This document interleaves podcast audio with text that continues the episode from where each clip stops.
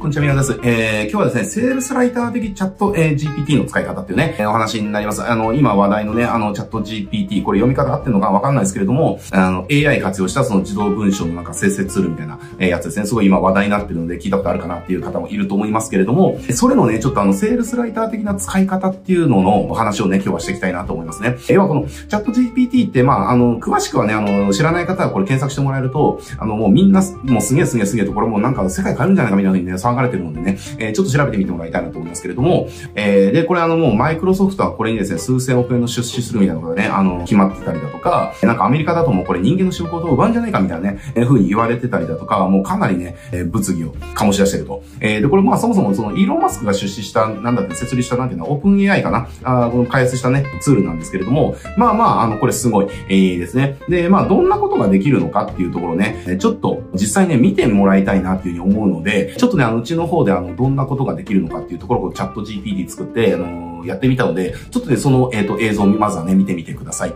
はい、えー、いかがでしたでしょうか？これね、あの、結局このデモで僕が何をやってるのかっていうと、えー、このチャット GPT に、えー、聞いてるわけですよ。例えば、じゃあ、セールスライターの未来はどうなりますかっていう、えー、問いに対して、えー、このチャチャット GPT 君はですね、要はセールスライターの未来は AI による文章生成技術が進化することで自動化される可能性があります。えー、しかしながら人間のセールスライターの持つクリエイティブな意思決定能力や顧客とのコミュニケーション能力は AI には代替できないと、えー、考えられますと。えそのためセールスライターは今後も必要されることが予想されますが、タスクが変化する可能性がありますみたいなね。えー、もうめちゃくちゃ人間が書いたような文章を返してくれるんですよね。で、これね、あの、まあ、すごいなっていうふうに思ったわけですよ。で、これじゃあ例えばもうちょっと言うと、じゃあコンサルタントって必要なものは何ですかってこれチャットの GPT に聞いてみたら、専門知識やスキル、え、コンサルタントは、業界や分野における専門知識やスキルを持っていることが求められますと。え、経験、長期にわたる実務経験があることで、問題を解決するための、え、アプローチや方法を知っていることが望ましいですと。コミュニケーション能力、コンサルタントはクライアントとのコミュニケーションをうまく取ることが求められますと。それは聞くこと、理解すること、相手を伝えることが大切です。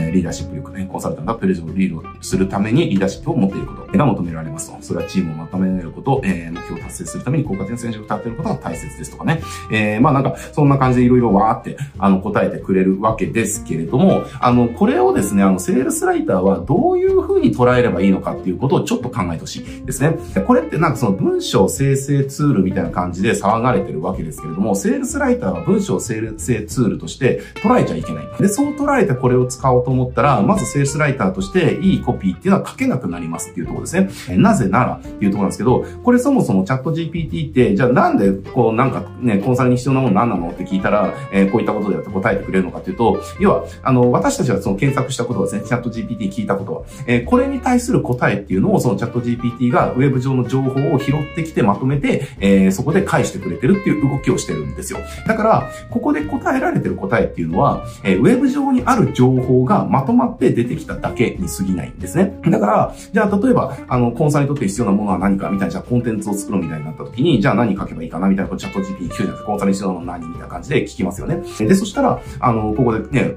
答えが出てくるんだけれども、でもここに書かれてることってありきたりなことなんですよ。わかりますかね？えー、ウェブにある情、いろんな情報を精査してきて、まあこうだよねって AI が判断したことを返してくるから、あの、ありふれた、ありきたりな情報なんですよね。えー、で、セールスライターっていうのは売ることが必要じゃないですか。だから売るときに、じゃあ、あの、ありきたりな方法を言って売れるのかって言ったら売れないですよね。アテンションがまず引けないし、みたいな話なんですね。だから僕は、あの、このチャット GPT を見たときに、まあ現状では僕は脅威には感じなかったんですけど、えー、なぜなら、この、やっぱりね、このツールを、あの、あ、アテンションを引くためのアイデアを、えー、生み出すツールとして使ったら、すごくセールスライターにとってプラスになるなって思ったからですね。これどういうことか。えー、じゃあ、例えばさっきね、コンサルタントにとって必要なことは何ですかみたいな、えー、ことに対した時に、じゃあ、専門知識やスキルが求められますっていうことが返ってきました。えー、っていうことは、じゃあ、コンサルになりたいって思った人が、じゃあ何をすればいいんだろうって、こう学ぶときって、まあ、知識が必要だから、それを学ぼうっていうことが、えー、彼らが信じることになりますよねっていう。えー、で、ここでじゃあアテンションを引くときに、じゃあスキルがいらないコンサル企業法とかね、えー、例えばこういうことを言ってみたらどうだろうかみたいな。要は世の中で、えー、多く出回ってる情報っていうのが、多くの人が、えー、信じる情報ですよね。えー、あ、そうなんだっていうふうに思う情報。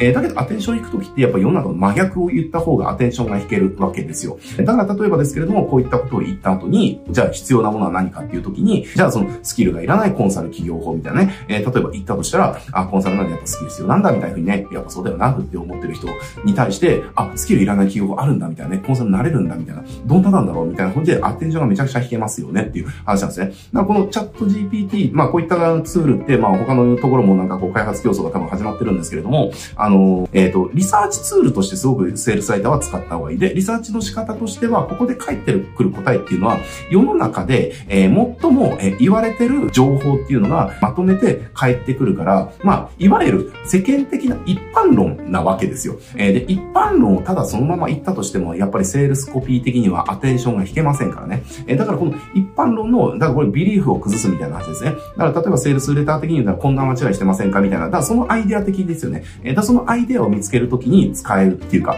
だから真逆を言われたときって、その、やっぱりあれじゃないですか。アテンション引けるじゃないですか。か例えば、じゃあ、えー、なぜパンを食べる人はな、何々病になりやすいのかみたいなね。えー、じゃあ、例えばそのパンってね、あの、じゃあ、そのなんか、健康的だよねとか、まあ健康的わかんないけれども、あの、じゃあそうなってる時に、えー、じゃあパン食べる人ほど、なぜこの病気にかかりやすいのか言われたら、え？みたいなね、えー、風になるわけですよ。で、だったらこれなんで？みたいな。えー、で、実はそのパンのその成分のその小麦っていうのは、まあ、うちらかんちゃらでみたいなね。え実はこういった病気を引き起こすリスクがあるんですよ。だから、パンを毎日、これ、このぐらいのペースで食べる人っていうのは、全く食べない人よりも、えー、何倍のその何とかの病気になる確率、確率が上がるんですよ。みたいな感じでね。まあでもとはいえ、やっぱり我々、私たちパン好きにとってパンって食べ、毎日食べ、毎日食べても、えー、飽きないぐらい美味しい食べ物ですよねっていう。でもじゃあそういった病気のリスクを取り払いながら、えっ、ー、と、毎日ね、こうパンを楽しむ、えー、するためにどうすればいいのか。えー、そのために開発されたのはこのなんとかパンなんです、みたいな感じで、えー、商品売っていけるじゃん、みたいな話なんですね。っていう感じで、要は、アテンション真逆。要は世の中が信じてることは何か、ビリ、世の中のビリーフは何なのか。えー、要は、えー、そういったことを知るツールとして、僕はめちゃくちゃこれいいなっていうふうに思いました。